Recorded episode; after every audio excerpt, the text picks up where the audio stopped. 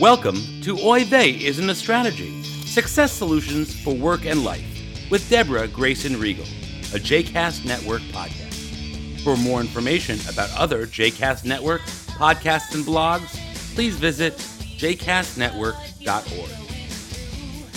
Hello, and welcome to today's podcast, I Want What I Want. This is your coach, Deborah Grayson Riegel. So, we're in one of the toughest times of the year for me. It's uh, nearing December, and you may be listening to this in December already. And one of the things that makes this time of year tricky for me is that we are getting ready to do our holiday shopping. And it's both hard and easy. The easy part of doing the holiday shopping is shopping for my son Jacob. Jacob is just a giant list of wants and desires, whether it's Legos or WWE wrestling figures. There are very few things that he wouldn't be happy with. And this is one of the few times a year where I really, really appreciate how much he wants because it makes my job very easy. And when his grandparents and aunts and uncles ask him to put together a shopping list, he can do it without even thinking about it. However, I know that I did say that this time of the year was hard, and this time of the year is pretty hard when it comes to shopping for my daughter, Sophie. My daughter, Sophie, unlike her twin brother, Jacob, doesn't want anything.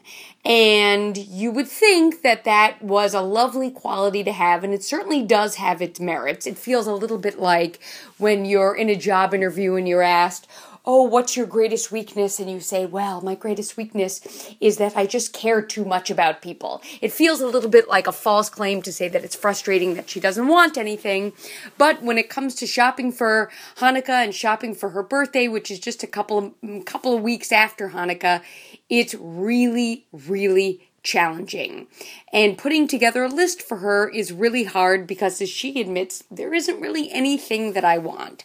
And on one hand, I appreciate that she isn't materialistic, that she isn't constantly hawking me for things. On the other hand, it is curious to me that there isn't a list of desires. And the other morning, Sophie and I were sitting at breakfast and all of a sudden, out of nowhere, she started a conversation uh, about why people want things. And I thought that this was really interesting because there are so few things that she wants materially, but that doesn't mean that there aren't other things that she wants in life. And of course, like any good mother, as soon as my daughter started telling me her philosophy on why people want things, I did what any good mother would do, which was I said, Could you please stop there for a second? I need to get a pen and a paper because I have no doubt this will turn into some kind of good fodder for an upcoming podcast. So I ran and got a pen and paper and I interviewed my 11 year old daughter, Sophie, on why it is she thinks people want things. And I'm going to share with you today some of what she came up with as well as some of the ideas that I I've added to it. And as always, I welcome your thoughts as well. So, this was something that was really interesting. The very first thing that was on her list of why people want things, which gave me a little bit of insight into her psyche, was that people want things if they're forbidden right? I mean, this is certainly biblical in its origin from the story of Adam and Eve and all the way to 2012 today that we want the thing that we cannot have. And it was a very interesting observation from her. Certainly let me know what I need to keep my eye out for as she enters those, uh, those troubling teenage years, potentially troubling teenage years. I don't want to make any predictions, but it really did strike me as an interesting piece about my own life and certainly my own business as somebody who grew up in New York, knowing that I was Jewish by birth, the thing that was really interesting to me was that I wouldn't say that my Judaism was forbidden, but we certainly weren't engaged in any kind of organized religion. It didn't feel something critical to my parents And over time, being Jewish kind of felt like the thing we didn't really talk about much. And what's interesting is fast forward 20 or 30 years later, the thing that I was separated from as a child, the thing that I was not invited to engage in as a child, has become the thing that I have desired most as an adult. So I thought it was a really interesting observation from Sophie that we want the thing that we cannot have. And I recognize this not just in my personal and professional life about religion and Judaism, but I also recognize this as somebody who has been spending her entire life uh, gaining and losing the same 15 pounds. That as soon as I make something forbidden to me, like dessert or bread or something like that, it becomes increasingly sexier. So I have found that one of the best techniques that I can use to keep my cravings and desires in checks is not to make anything forbidden for me. The second I say that I can't have chocolate, that I can't have cheese, that I can't have bread, that becomes the time that I start waking up in the middle of the night because I've had an incredibly erotic dream about a a brownie and recognizing that as soon as I take anything off the forbidden list, it becomes a little less desirable for me. So, one of the things I would ask you is is there something that you are really wanting for yourself? Maybe it's something tangible like a car. Maybe it's something that you're wanting for your career, like starting your own business. And is there a piece of it that feels forbidden for you, either overtly or covertly? And if so, what is it that you can do to take it off your forbidden list? Because maybe the desire from it for it will shrink a little bit. Okay, so back to Sophie's list of why we want what we want. Sophie said sometimes we want what we want because it's an opportunity to stand up for ourselves. So, using the thing that we want as an opportunity to advocate for something that we need.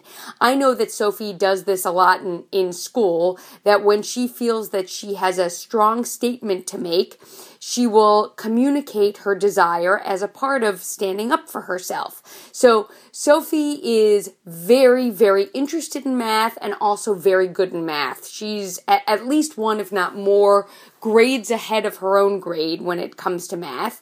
And what she wants is she wants to be challenged in math, but she also wants the opportunity to advocate for her own educational needs.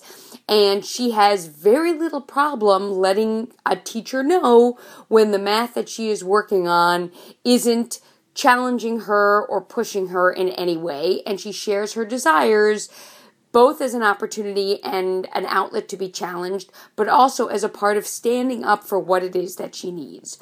So, if there's something that you are wanting for yourself, whether it's something tangible or something in the bigger scheme of things, ask yourself if there's a part of wanting this that feels like advocacy for you, standing up for something that you want. Okay, so the next thing on Sophie's list of why we want what we want sounds a little bit more like the preteen she is. Sometimes we want what we want because it's cool.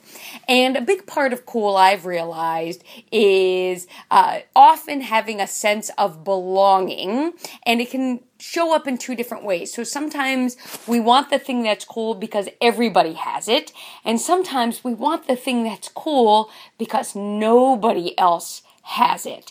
And both those factors really depend on your own definition of cool. So, cool is a sense of belonging, but also cool is a sense of separating and singling yourself out for things. So, one of the things I would ask you is the thing that you want, something that you want because nobody else has it and I have very, very fond memories growing up as a child of knowing that my dad was one of the people who wanted to be the first one to get the new toy. And typically the toy was something uh, something electronic. So we were the first family that i knew that had a desktop computer a trs 80 Tandy Radio Shack computer. We had one probably two years before anybody else I knew had it. And it was something that was helpful for his business as a publisher, but it was also something that was cool and that nobody else had at the time. So it was about differentiating yourself. And as I mentioned, sometimes cool is about having the thing that everybody wants. So a few years ago, my kids, Jacob and Sophie, were really advocating for wanting an iTouch. And they would use the argument that everybody had one, which of course I did not believe. And for me, in fact, saying that everybody has one is the quickest way for me to decide that you are not going to get one. I certainly don't subscribe to the, the fact that every that somebody should have something because everybody else does. And I say that, of course, recognizing that I am recording this in my iPhone that I have because you just have to have one because everybody else does. So I see the irony of that, but I digress. And I, my kids really advocated strongly for it. And it wasn't until Sophie came to me and said, You know, mom, Jacob and I live further away from school than anybody else. We don't have anybody in really in our community who goes to school with us. We have very unique interests from our friends. With uh, with Jacob being really interested in cooking, which is not something he could say for his peers, and Sophie being very interested in sports and math, which wasn't so typical for girls of her age at that time. And Sophie made the case to me. She said, "You know what? Uh, most of our friends have iTouches." It would actually be nice for us to have something because everybody else has it. It would help us be a part of the conversations when so much of the time we're not a part of it because our interests are so different and where we live is so different from everywhere else. Do you think we could have it because it's something that would help us be cool and be a part of the in group? Yeah, I'm pausing just as I'm saying that, and I have to say that there's there was something in her message which caused me to rethink my gut instinct, which was you shouldn't want something because everybody else has it, and said, you know what, in this case, I think it makes sense to want something that will help you be a part of a group that feels important for you to identify with. We all know how this story ends. My husband Michael and I took the kids to the Apple store and said, let's go for it. You've made the case. And trust me, Sophie does not hesitate to remind her brother that the only reason he has an iTouch is because she advocated for it. So yes, one of the reasons that we want things is because it's cool. So Sophie has a, a, continuing list of reasons why we want things, and I invite you to think about the things that you want, whether they're the things you want that you don't have, or the things that you want that you do have or are in the process of getting, which of these resonate for you. So sometimes we want things because we'll have a sense of achievement for getting it. And I recognize that one of the reasons that I wrote my book, Oy Vey Isn't a Strategy, is because I wanted the sense of achievement I would get for getting it. And one of the tricky parts about it is the second the book came out, I started thinking about, okay, what's next? So once you have a drive towards a sense of achievement, chances are there are very few things that you're going to achieve that will help put that to rest. Sometimes you want something because it demonstrates a particular work ethic that you had to employ for getting it. Sometimes you want something because it's something to boast about. Sometimes you want something because it will give you a sense of enjoyment. Sometimes we want things to relieve the want that we have, and sometimes we want things because it will relieve another want or desire we have. And and what I mean by that is sometimes that brownie that I really want, I want it because I'm lonely or I'm anxious or there's some other desire that I have other than food or stress stress relief or comfort, but that brownie feels like the quickest way to solve an immediate problem. So sometimes we want things because there is actually a desire related to it that we want to relieve ourselves of. And sometimes there, there's a completely different desire. And uh, an important piece of the work that I do with my coaching clients is having them identify actually which want that solving or meeting this need will serve. Sometimes we want something because there is a challenge associated with getting it, and we want to hold ourselves up to, to that standard. So, as my daughter Sophie was putting together her very, very brief Hanukkah list, the the one thing that kept showing up was a Rubik's cube, a four by four Rubik's cube, a five by five Rubik's cube, a six by six, and so on and so on. Because at this point, she has mastered the three by three. She can basically solve any three by three Rubik's cube in under a minute and a half. And I asked her why she wanted a Rubik's cube.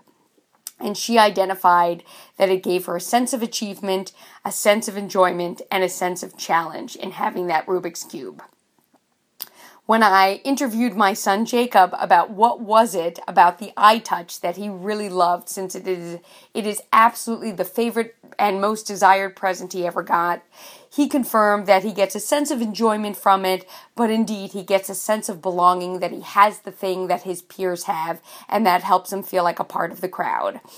When I asked my husband Michael for his thoughts on why he desires the thing that he desires, he expressed to me, in no uncertain terms, that he had a d- driving desire for privacy at that moment, and in fact, did not want to be interviewed by me for my podcast. And because I want a long, happy, and healthy marriage, what did I do? I honored what he wanted. So, as we get ready for this holiday season and you start to put together your wish lists of the things that you want that might be toys and the things that you want for your life moving forward, I ask you to think about why you want what you want and to think about the best path for getting it. Thanks for listening, and I look forward to speaking with you again soon. I hope you've enjoyed this episode of Oy Vey Isn't a Strategy. We invite you to write a review on our iTunes page and comment on our show page at jcastnetwork.org slash Oy Vey. The opening and closing music for the Oy Vey podcast is Responsibility by Naomi Less. Her album, The Real Me, is available on Amazon, iTunes, and CD Baby.